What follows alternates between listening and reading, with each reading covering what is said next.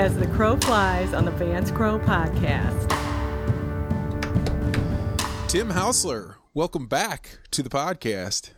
Exciting to be here on the almost one year anniversary. Yeah, it's two days away, and you were my very first guest that I had a year ago, and I didn't even plan this. Uh, that we would have some kind of reunion anniversary show. The reason that I contacted you late on like a Friday night, I think I wrote you a text message at like 11 o'clock, was I have visions that uh, cities are not going to be able to pay their debts. And we are entering a, another phase in the coronavirus pandemic, which is what happens when you shut everything down and the tax rolls that you were used to having come in are no longer coming in. And you are the only person I could think of that might give us some interesting novel answers. So, my first question for you today is Do you think cities are going to uh, default on their debt?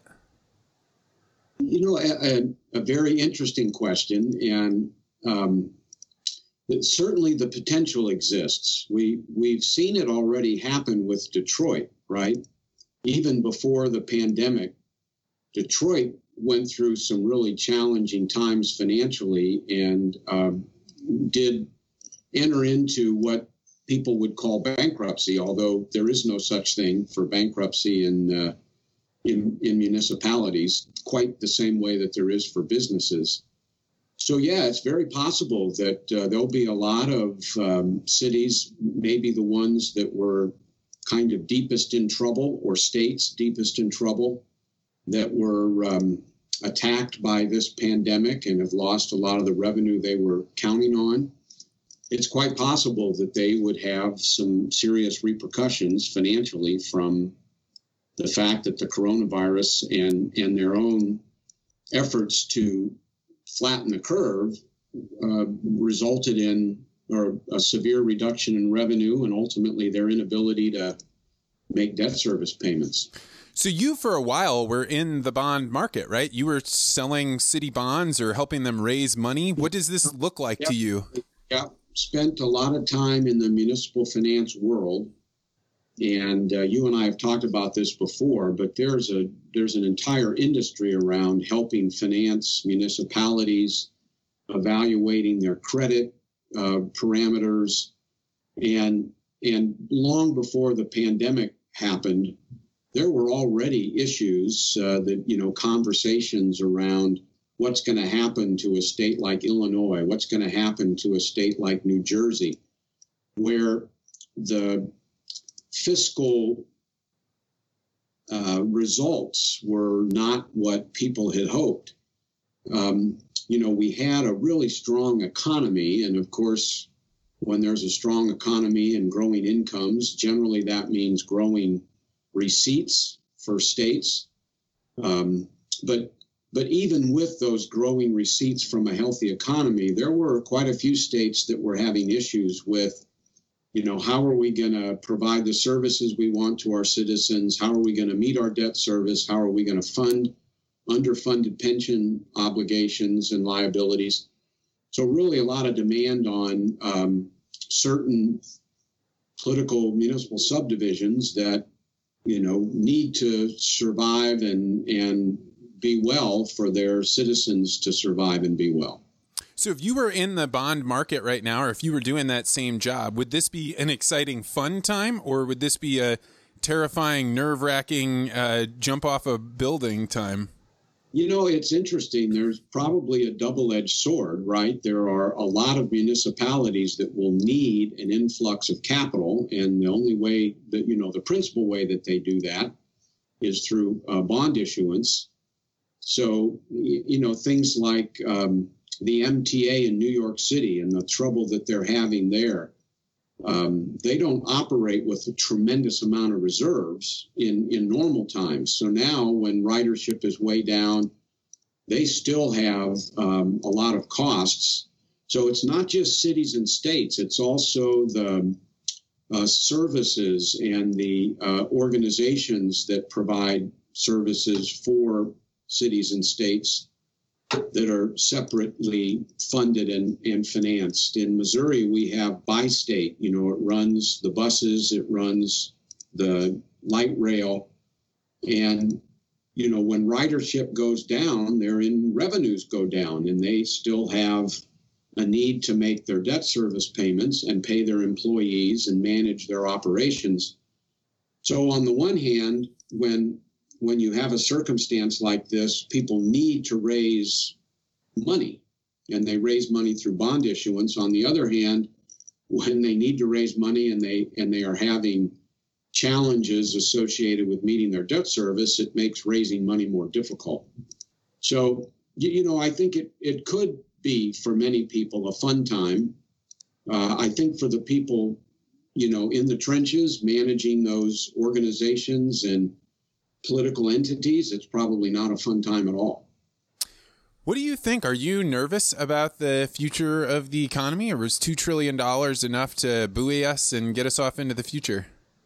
You know, the, the, the, um, the results of what's happened in the last 60 days are extremely challenging to digest. I don't know that anybody really understands what the impact is going to be. You know, they talk about the idea of a U shaped or a V shaped recovery. And of course, V shaped is preferred because you, you know, you quickly come back to where you were. U shaped can be, you know, a big U.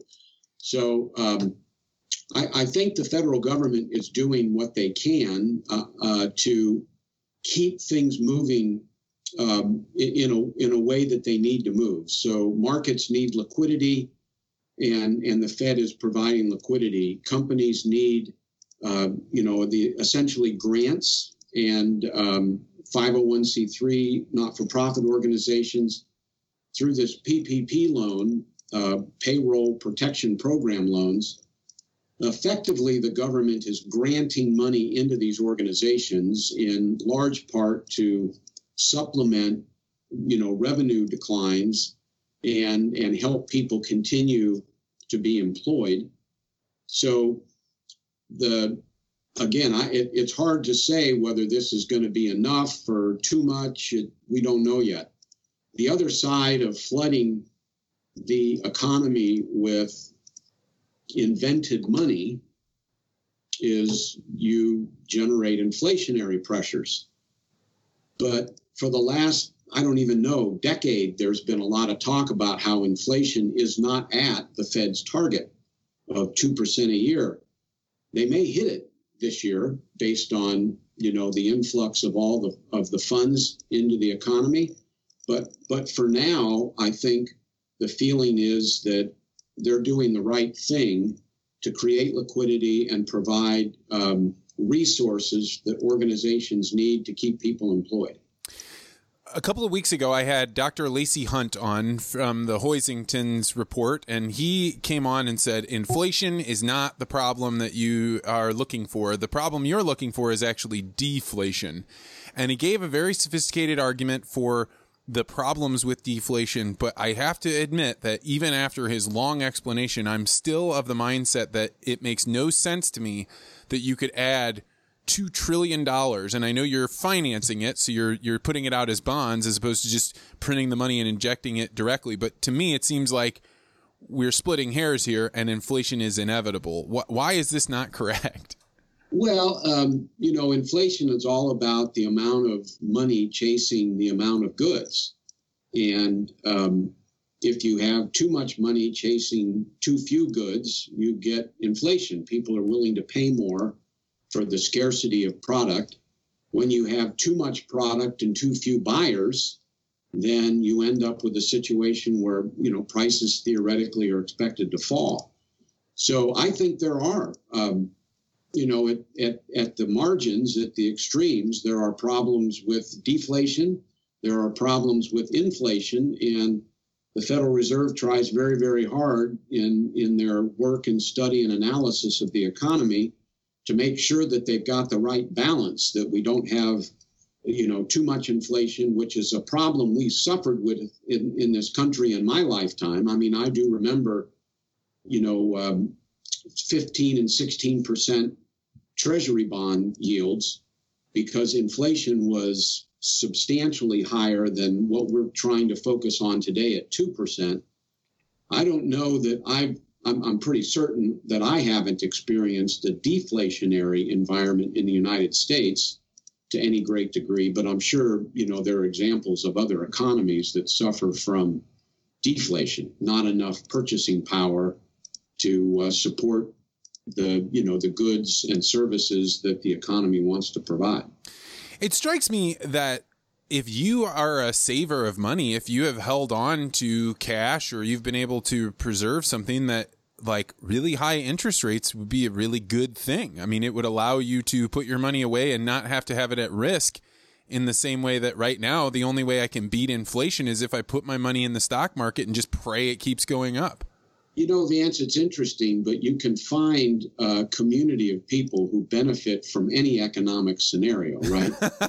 so if, in, in my position as a saver, high interest rates would be terrific. But I don't buy as much as I did before. I'm not buying and replacing cars and trying to buy a new house and and in products to raise a family. So in in an environment where you are a saver, having uh, an attractive yield that you know just rains nine percent back on you every year would be fun. But you know the other side of that is generally that's fueled by a lot of inflation, which means product costs are going up as rapidly as the uh, rate of interest. You don't, um, in, in my experience, you don't normally get a 9% interest rate on your treasury securities and a 2% rate of inflation, right? It's obviously much closer together. So, you know, in, in recent years, when we've had effectively zero interest rates through really most of the from 2008 up until almost very recently rates have been close to zero the savers are saying hey uh, you know there's no way for me to make a return on my money in retirement it's very hard and that's absolutely true but people who were buying and raising families were finding very little price increases because inflation was low. So there's always somebody who is benefited when you're inside the norms. I think you referenced the gentleman that came on and talked about deflation. That that's you know we're talking about inflation and deflation sort of outside the norms. So it's it's not you know that might be dangerous for everybody. What do you think? Uh, when do we start seeing the two trillion dollars that was put into the market start start flooding into the economy? Or maybe it already is by the twelve hundred dollar checks that people are getting, but that's only a fraction of it. Yeah, we, have had a very consumer driven economy for quite some time, and the you know the things that I would read were were saying and portending bad futures based on the fact that companies weren't investing. And so, you know, the corporate spend and the reinvestment and the durable goods and, you know, that was low in terms of where, you know, what makes up GDP.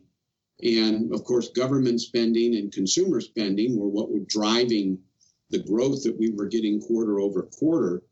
I think the effort with uh, the two trillion, the CARES Act uh, activity is to is to keep the consumer aspect strong and uh, you know keep purchasing up although i can tell you in my own experience you know my wife and i aren't purchasing as much in the last you know 45 to 60 days as we were in the period of time before that. So i think there's um, you know that's the intention is to is to inject stimulus money and and additional unemployment insurance money and these payroll protection loans to help people keep people employed to help organizations keep people employed and i do believe that's working i mean in my own uh, experience i know of a number of organizations that have decided rather than reducing compensation or laying employees off.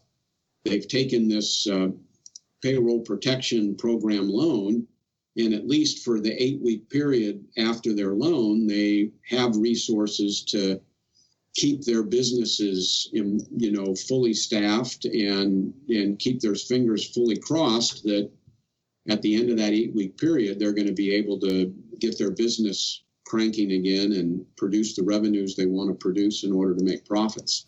I was in a message group and uh, there was somebody complaining about how wasteful they saw people spending that twelve hundred dollars. Right? They were saying like, "Well, that's just they're out there blowing it," and it was like that's exactly why they gave it to consumers and not companies because companies would have said, "Let's hold back and see what the future is," and what you wanted to see was that money continue to keep the credit cards paid, the rent paid, and people spending so the economy can keep moving.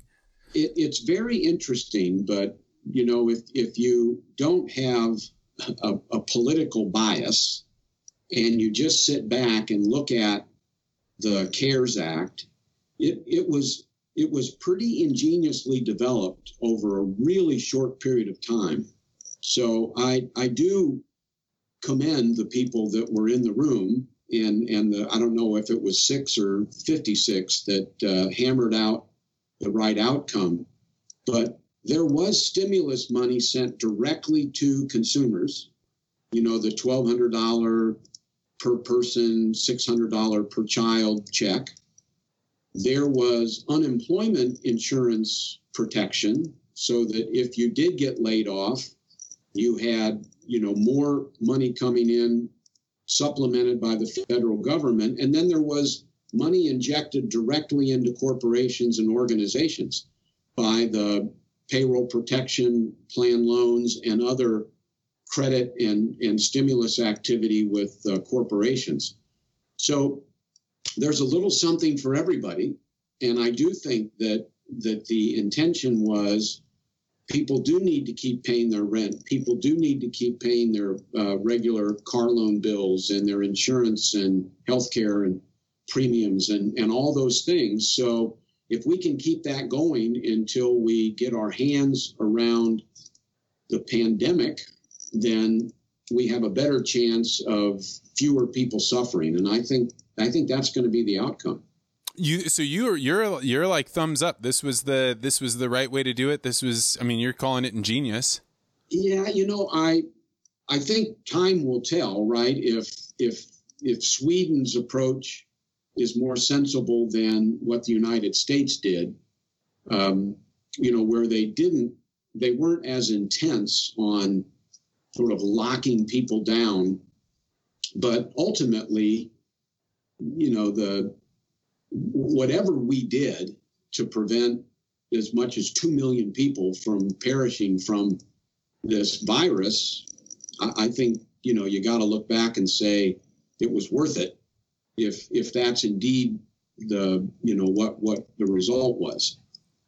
I don't know how long we're going to be dealing with the effects of the virus or the effects of trying to suppress the virus. I mean, both of that, those, there's still a lot of uncertainty around My impression is $2 trillion is on par with whatever kind of spending we were doing during World War II to be able to get ready for building battleships and things like that. And you could say, you know, there is no coming back from that. You've made the you've made a trajectory change and you'll never see the end of of the way that that impacted the world for better or for worse, right? You just sent us on a different path. You know, that that's definitely I, I think a realistic approach that that what we invested in America in World War II in the way of spending on today's dollars you know, I, I think people would argue it was worth it. Uh, you know, we're speaking English today and not German or, or Japanese. So, yeah, it, you know, it was worth it. The, the other way to sort of look at the two trillion is our gross national product on an annual basis is 20 trillion. I, I don't know the exact number, but that sounds about right. Yeah. Mm-hmm. So 2 trillion is like 10% which is a little bit more than five weeks, six weeks of, uh, of total spending by everybody in the economy.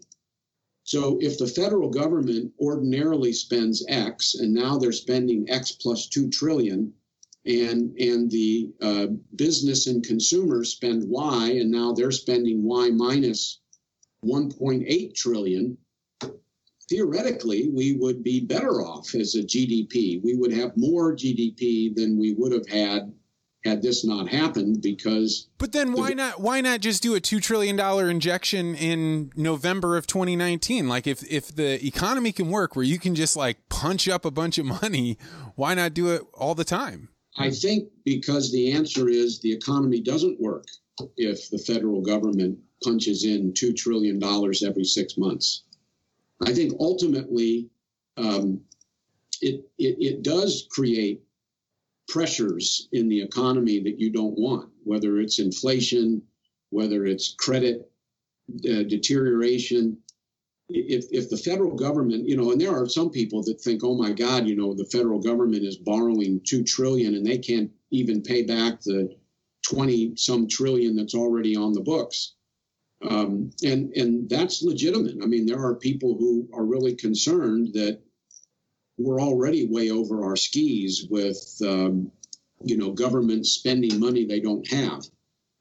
But um, if if you look at the possibility of repeating this on a regular basis, then you end up in a situation where at some point people say, I'm just not going to borrow money from the United States anymore because, you know, they're paying me back with dollars that are worth less and less and less and less because they're just flooding their economy with money. So again, go back to that inflation, same amount of goods being produced, but now we've got twice the much money. You would expect prices would go up. So I do think it's a delicate balance that you know, we've had the reason right now to kind of move outside of the norms and the comfort zone in order to fight for uh, our future as a result of this pandemic. My buddy Keaton Kruger always says over and over and over again, it really doesn't matter what we do because the economy is based on what are what are we doing relative to the other countries. So as long as they want to buy our debt, as long as they keep making worse decisions than us, then we can keep on this on this uh, system. And that may be a vast oversimplification of his point, but it strikes me as like, man, that's like playing Russian roulette, isn't it? Like, yeah, it's a race to the bottom. Everybody in the bottom. You know, I, do you want to be at the bottom? I'd say no. So uh, we're looking ahead. We've got an election uh, coming up. Do you believe that coronavirus and the economy will be back up to a regular world, you know, by November, or what? What are you anticipating by the time the election season rolls around? I know that there's one gentleman that, that is going to work very hard to see that it is, and and I think you know in, in a lot of respects, his reelection hopes hinge a little bit on how successful we are in uh, in the fall and what things are happening in the fall. Um, but you know, it, it's again extremely hard to predict what's going to happen. There are an awful lot of variables at play in in this year's election that we ordinarily don't have to incorporate into our you know analysis and evaluation. So we started off talking about with municipal bonds and cities and states, and I think even back in our very first interview, we talked about like how does all of this work if because you can't just go in and fire the CEO of the state, right? If you if you fire that governor, another governor pops up and they've still got all the same problems. Do you sell all of the municipal buildings? Like do you sell what the state owns? How how does all this work? Yeah, well, I think again, we've got a, a really interesting case study in Detroit and if you think about the fact that you have a dollar of revenue and you've got a dollar 60 of expenses, then if you can borrow 60 cents from somebody, you can make it all work out. Right? Then you have a dollar 60 of income and a dollar 60 of expenses. The problem comes when you can't borrow any longer. And then you have a dollar of revenue and a dollar 60 of expenses and you have to start cutting the expenses.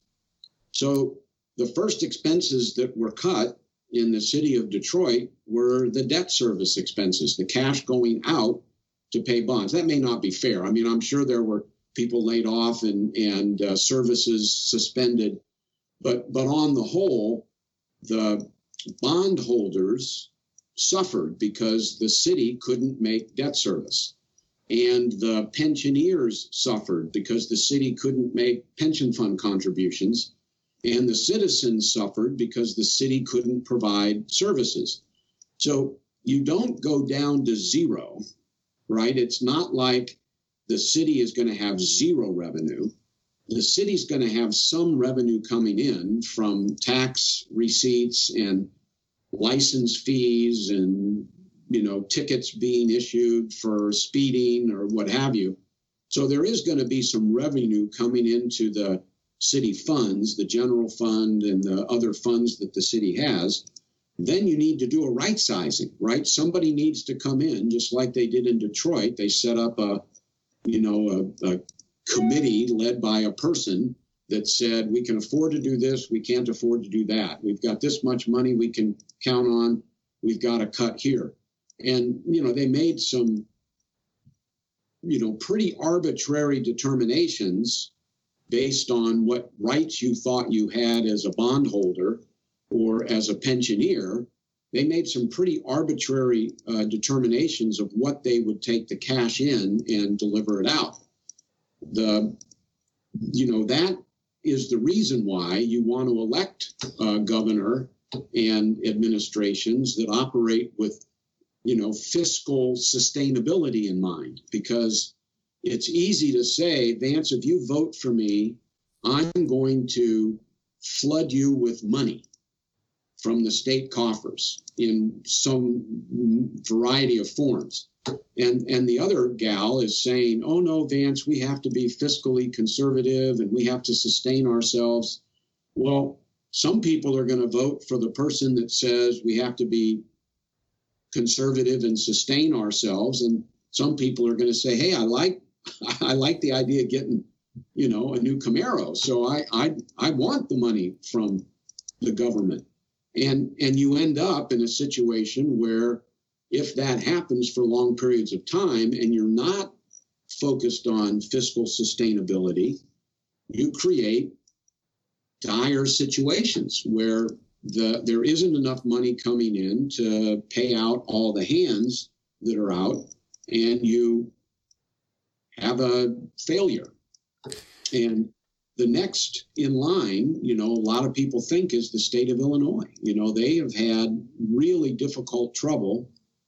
The way that they are managed, um, they have a relatively low state income tax as compared to other states and they have a relatively high uh, property tax rate. They have extremely poorly funded pension funds.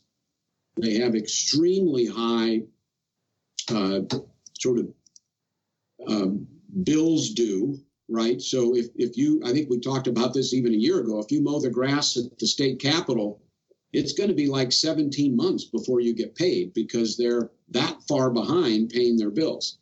And nothing and is, what business can hold that like what business can afford to pay for the gasoline and the labor and the and the fixing of their lawnmowers to be able to do that eventually somebody will say well i just won't mow the lawn for you anymore right. And and so the state has an, a way of being able to say well so if a business did what the state did at some point the banks would say we're not going to lend you any more money because we don't see a way to get it paid back. What the state of Illinois has done and what other states have done is they've said, well, we're going to capture our sales tax. Instead of just sort of using it in our normal, you know, general activity. We're going to ring fence that money and we're going to issue a bond where you're guaranteed first call on our on our sales taxes. So they're able to borrow more in an environment when their credit's getting really shaky because they enhance the bond so that you're willing to buy it and put a yield on it that they're willing to accept. Are but, you willing to buy Illinois bonds? You know, I, I, don't. At this particular point, I don't know enough about what's going. probably don't want to rely on the next 20 years of my life being financed by debt service from a general obligation bond in the state of Illinois. So, one of the things that I think happens as a result of a pandemic like coronavirus is that the Overton window, the frame of acceptable ideas in a society opens up. And perfect example is, you know, a month and a half ago, if you'd have said we were going to inject $2 trillion into the economy, that would have been a non starter. People would have freaked out. But then you have this crisis, so people are open to new ideas. My Overton window idea is let's get the state of Illinois to cut off East St. Louis and sell it to St. Louis and give it give it to Missouri yeah. and let us have that manufacturing space and let us let us run that part of the state. While I appreciate your creativity, the state of Missouri might have to be paid to take East St. Louis away from Illinois. I don't think East St. Louis is a huge contributor to the state of Illinois. So um, you know, I don't know that we're going to pay a whole lot of money for that land when that land isn't terribly productive. Now, I, I not, think it could be. I think yeah. if it wasn't with Illinois, I mean, like you take a look at that side of the shoreline. People don't realize this. You go over to the other side of the Mississippi River and you look over. It is like being in Brooklyn, looking over onto Manhattan. It's beautiful, and there's all sorts of industrialized parks. We're having trouble with meat packing plants. Let's open up some of the old East St. Louis uh, stockyards, and we're going to reshore all of this chemical manufacturing that we had over in China. Hey, let's let's use all that area. Let's start turning those factories back on. Give it to Missouri, and let's put it to good use. I would rather Missouri buy Alaska. as long as we're dreaming, there's a lot more wealth in uh, buried in Alaska than there is in the you know, mineral deposits and so on underneath East St. Louis, I would suspect. So, but what yeah, is your Overton window idea? When when you look around and you say, "Hey, there's not very many opportunities when you get to take a big swing at doing something different." What's your big swing idea that we need to do, but we wouldn't do unless we were in crazy times? You know, that's not something I've thought a lot about. Um, the uh, question is very intriguing. I mean, the idea that, you know, what do we need to do? And um, I, I guess I would go back to, you know, venture financing. It, it is so terribly difficult to raise venture capital in good markets. It's nearly impossible in bad markets.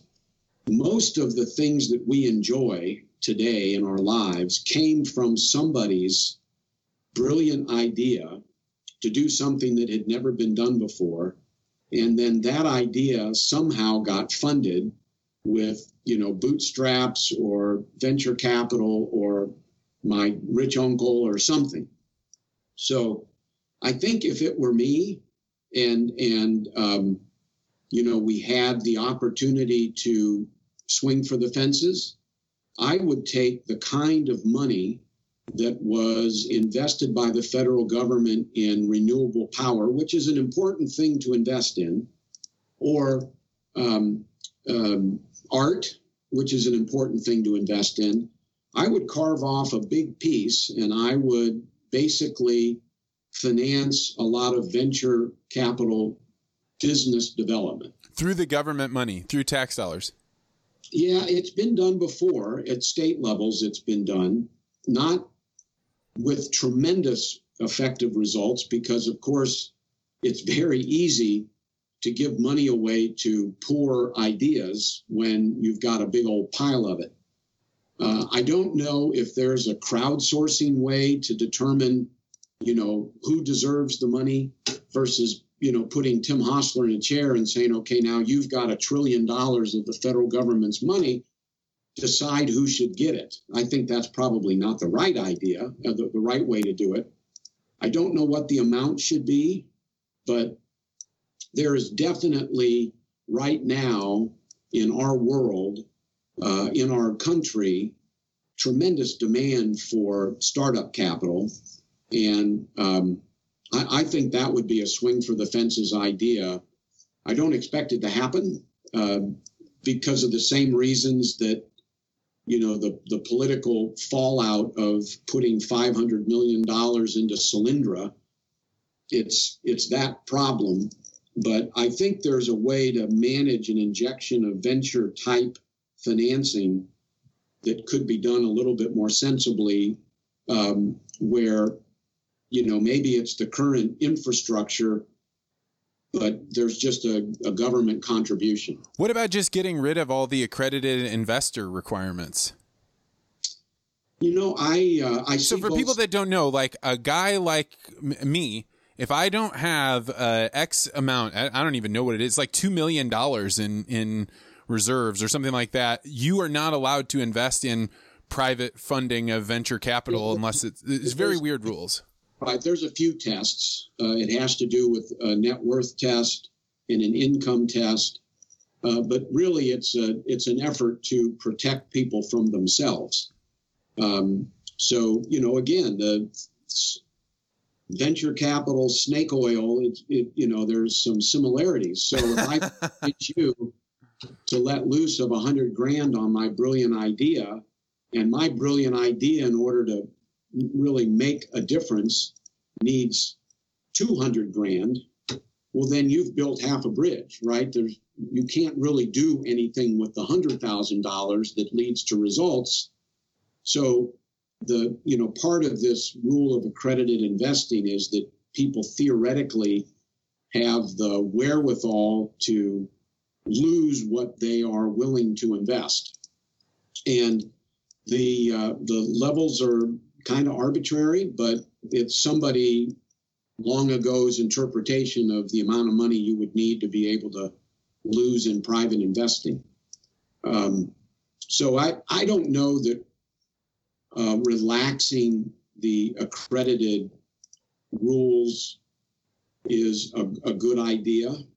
Um, and, and frankly, I think that's why I gravitated to the you know, swing for the fences idea of having the government inject some of that venture capital because I'm not sure it should come from Ma and Pa America. I don't know that that's the right place to to get the money, although that's a lot of where it comes from now. I mean, I think uh, my disagree. I, I like intuitively disagree with you. I'm thinking through this idea. I think one of the things that we could point out would be you know NIH funding going to the same types of people every time the amount then of uh, the way that that grants are given out through universities. I don't think that that has meted us the biological revolutions that we were hoping would happen, or the revolutions in physics, or these other areas, because I don't think the government is very good at picking.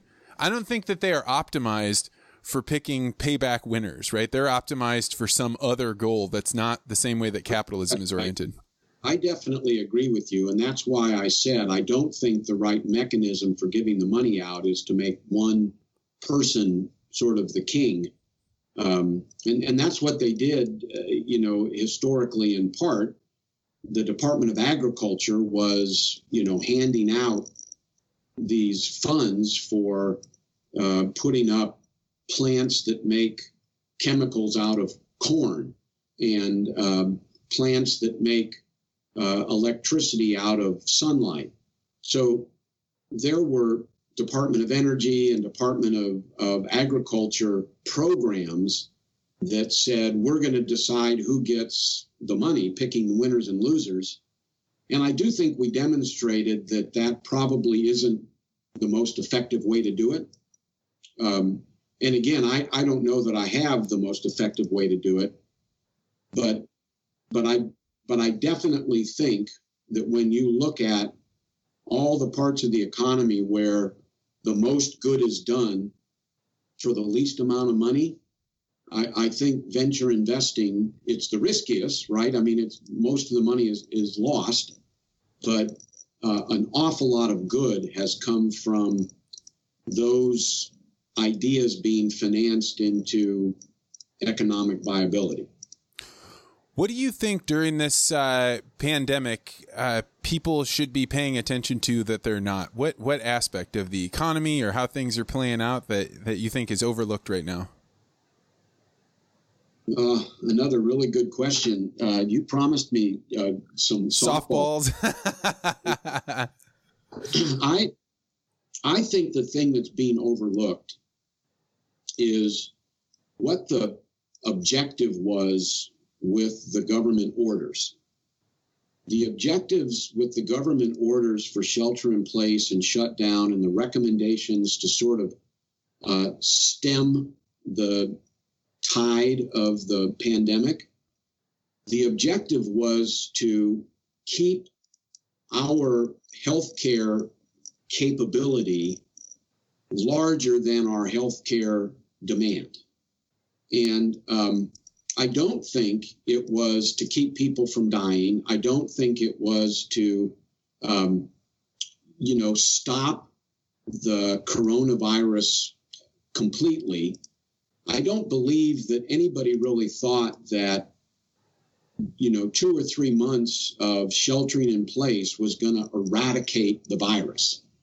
The virus needs to be eradicated with, you know, medicines and and vaccines. And and so now I, I fear that what's happening is that, you know, you're going to see headlines red state opens up death toll rises to highest in history. And, and so that creates this sense of fear that the people who should be in control of helping us make the right decisions aren't in control and they're making decisions for the wrong reasons to help somebody get reelected or to you know accomplish some other objective in, in truth about 8000 people in america die every day about 8,000. And, and in truth, every year, you know, 40 to 60,000 people die in the United States of the flu that goes around. And everybody has an opportunity to get a vaccine, and not everybody gets one. So, for some reason, we're not afraid of the flu. We are afraid of the coronavirus. And I will acknowledge that part of that fear initially was because we didn't understand it very well. I think we understand it better now. So I think the thing that, you know, if you were to ask me that question after I, you know, thought on my feet here for three minutes, I think I would say a, a you know, an understanding of, of what the mitigation was intended to do.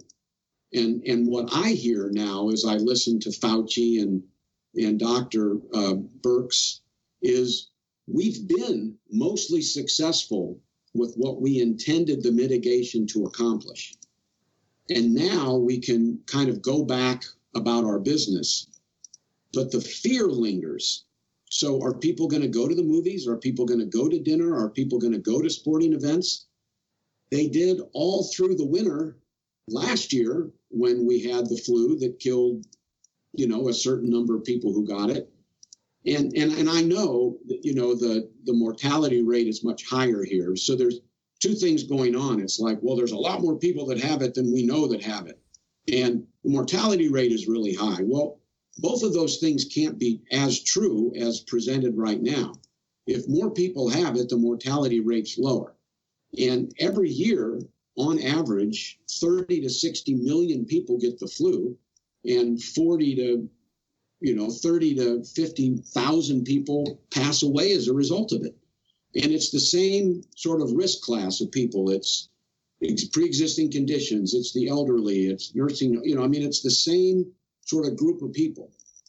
So I, I think we need to figure out how to dissipate the fear more rapidly and I think that's the whole point of, you know, the testing where you can prick your finger, you know, drop a drop of blood into a plastic stick and it says, "Oh, you're okay to go outside." I think that's what people would love to see. I don't know that we're going to get to that. Yeah, I was looking up the statistics yesterday on uh, malaria. You know, every two minutes in this world, a child dies of malaria. 200 million cases of malaria every year. Now, we don't have very much malaria in the United States, but uh, we like you have to wonder what the Kenyans think of coronavirus when they're like, well, you know, we have this terrible disease and we have these other terrible diseases that, and, and, and maybe that's a, you know, a first world problem in the sense that we have raise the profile of our risk mitigation so much because it costs so much to educate people or they have such a high standard of living. But it does seem that the goalposts are moving and we've we've lost all uh, we've lost a lot of perspective regarding what kind of risk were we taking every day when we went outside. You talk about the goalpost moving, and and I think that's right. Uh, I have a very good friend that I talk to a great deal, who's um, I respect a lot with respect to healthcare matters. And, um, you know, I said to him, in our lifetime, are we going to end up with science that allows a virus like this to be eradicated weeks after discovering its, you know, DNA criteria? And he says, you know, I think so. I think we are headed in the direction. So now the expectation on the part of people is you know what the hell we've been suffering this with you know with this for 90 days. Where is the government cure? Right? Where is the federal government cure to make all of us you know not have to worry about the fact that this virus exists? And boy wouldn't that be fantastic if we had the capacity at some time in the you know coming future to be able to go from, oh, there's a, a new virus we've never seen before to an antidote and a vaccine in a short period of time because somebody's, you know, tweaking the DNA settings, that would be extraordinary. Yeah, the the question I have been asking people has been uh, what do you think the world will look like in two weeks? But I think that things have slowed down enough that that is not that enthralling of a question now. So the question I've switched to is what is something you are buying now that coronavirus has, you know, lapped our shores that you weren't buying before in January of 2020? Eggs. Eggs. Tell me more about that. My wife and I would go out for brunch every Saturday and Sunday. That's where we went. And we would meet my kids and, and my beautiful grandson on Saturday, and we'd meet my parents on Sunday. Now we can't go out. So, you know, I've bought more dozen eggs in the last 60 days than we probably did in the last 60 months. That's a good answer. Well, Tim Hosler, thank you so much for uh, for stopping by. You are right now the fractional CFO of a very interesting company that I've known about actually since Keith Alpert started it. But why don't you tell everybody a little bit about GenieCast because I think it's worth knowing about during this crisis. It, it's very interesting that I'm associated with this now. So, Keith, you mentioned our founder, Keith Alpert. He um, has spent his whole life producing events, live events with great success all over the country for all kinds of organizations, large and small. And about four years ago, he was doing an event for a, a company called uh, the Young Presidents Organization. And Julian Assange had just, you know, dropped a bomb of emails on the world. and the YPO audience wanted access to Julian Assange. But the only problem is Julian Assange couldn't leave the Ecuadorian embassy in London for fear of being arrested.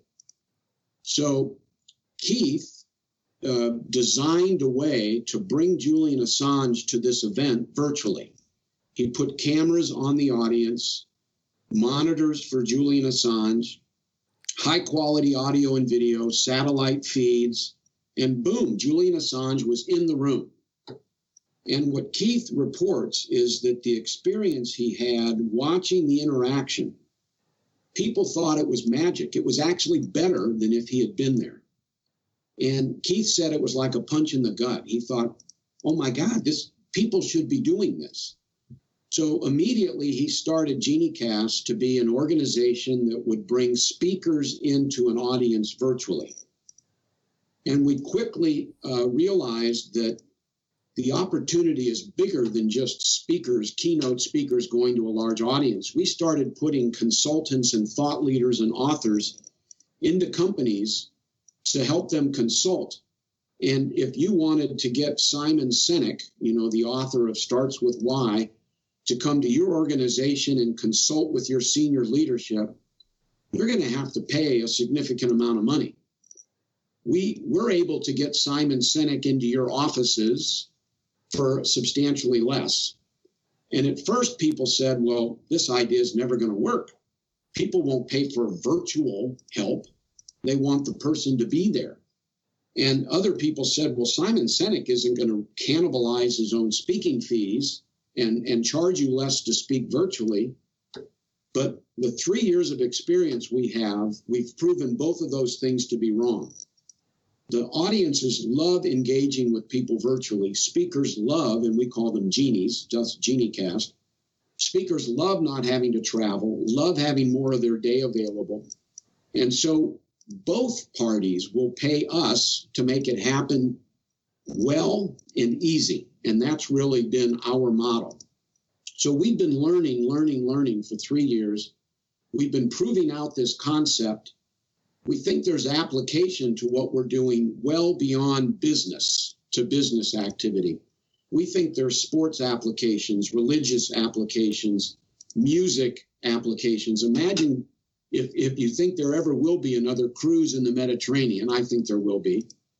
Imagine that you you know you're walking back from dinner and on the loudspeaker they say Tony Bennett will be in the Lido Lounge um, at 8:30 and you go, oh, Tony Bennett, how nice. We want to go see Tony Bennett. And there on the stage, as a three dimensional hologram, is Tony Bennett sitting on a stool, sitting next to a piano, singing I Left My Heart in San Francisco, talking about Vance's anniversary. And so the application in music, in entertainment, um, we have a cast. So tonight. you just made a big jump there because you went from being video to three dimensional hologram. You guys have the capability to do holograms? We can bring people in virtually. It's really all about allowing people to be in two places at the same time. The form that they are in, whether it's on a screen, live and interactive, or as a 3D hologram, live and interactive, what we're trying to do is develop and utilize the technologies that allow people to be in two places at once. So we're we're seeing an opportunity to do well beyond just business activity. And uh, that's where we think we're headed. So it's a very exciting space to be in for sure right now. Well, I definitely, for years, I've known Keith and then I knew you got involved. And I always, I mean, I looked into it and I thought it was neat. I like traveling, I go give a lot of speeches. And it wasn't until coronavirus hit that I was like, whoa, that'd be a really valuable company. So I'm glad you guys are doing it. I'm glad to see you guys be successful. I know you were really busy, so thank you for for jumping on here, Tim, and uh, doing this on the one year anniversary. You know, you talked Vance about how how I was your first guest, and and as a result, I know you got off to a very slow start. I've been paying a lot of attention, and I think what you're doing is really spectacular. So, congratulations to you on your near one year anniversary. Thank you so much, Tim. You uh, you were you were the guy that got me started. So thank you. All right, we'll see you later, man.